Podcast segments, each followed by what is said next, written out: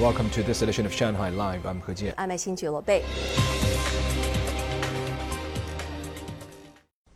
People in Shanghai have the chance to experience how technologies are being integrated with filmmaking during the Shanghai International Film Festival. This Vision Lab was set up for people to see how virtual reality, augmented reality, and extended reality are shaping the movie industry and our future as well. Our reporter Zhang Yue was there and tried out some of them. At the Push Art Center in Putuo District, a twist on the journey to the West was created. This virtual reality version of the 170 year old story was designed to be more futuristic. The motion capture system monitors the movements and gestures of the actor in real time and sends the data into the computer. Once in the system, the actor's appearance and voice can be changed and modified with just a few keystrokes and mouse clicks.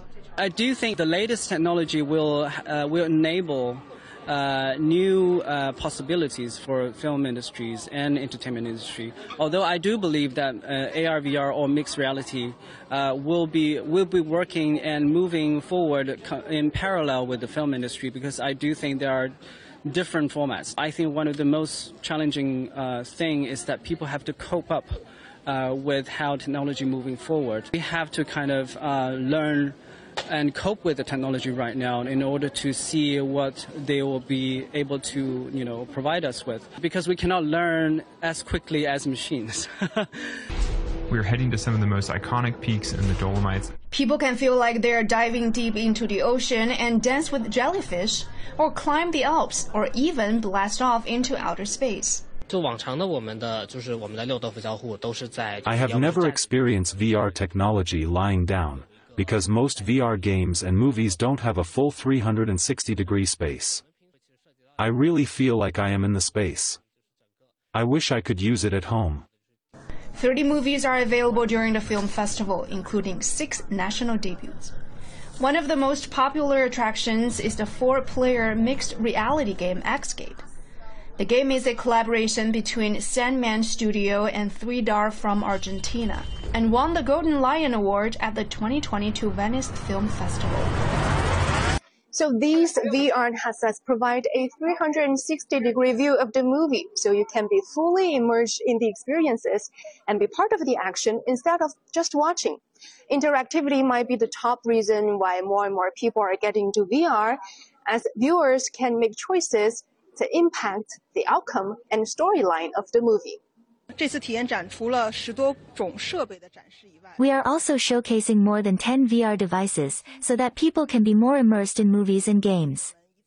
Dome screen movie are also available here, as well as interactive dancing. We want people to really walk into movie and be part of it.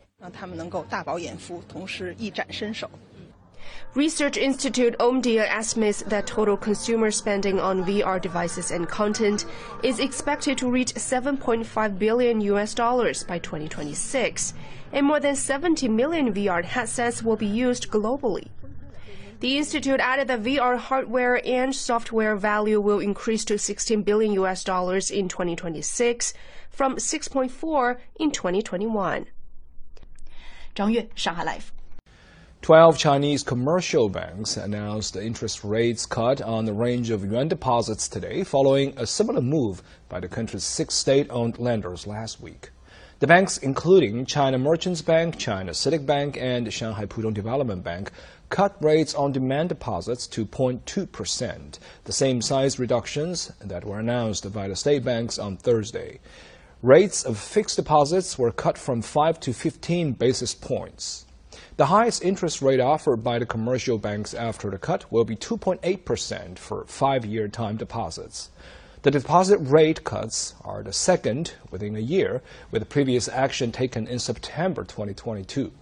Analysts expect the cuts will ease pressure on bank profit margins and so provide room for further reserve requirement rate cuts by the, by the country's central bank to release more funding into the economy. Novak Djokovic created tennis history yesterday when he clinched a record 23rd Grand Slam men's singles title after beating Casper Ruud of Norway to win the French Open.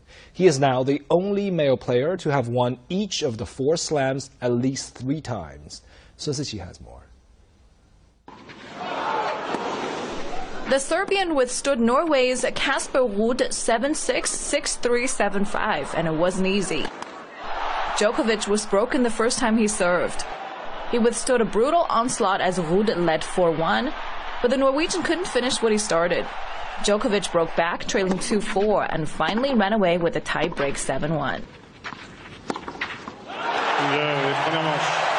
He then stepped up his game and taken the second set 6-3 and the third 7-5.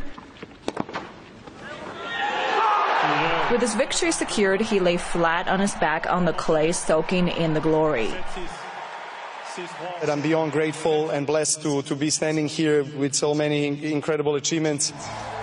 The 36 year old is now the first man to win each slam three times and overtaking Rafael Nadal and Roger Federer to have won the most men's singles Grand Slam titles.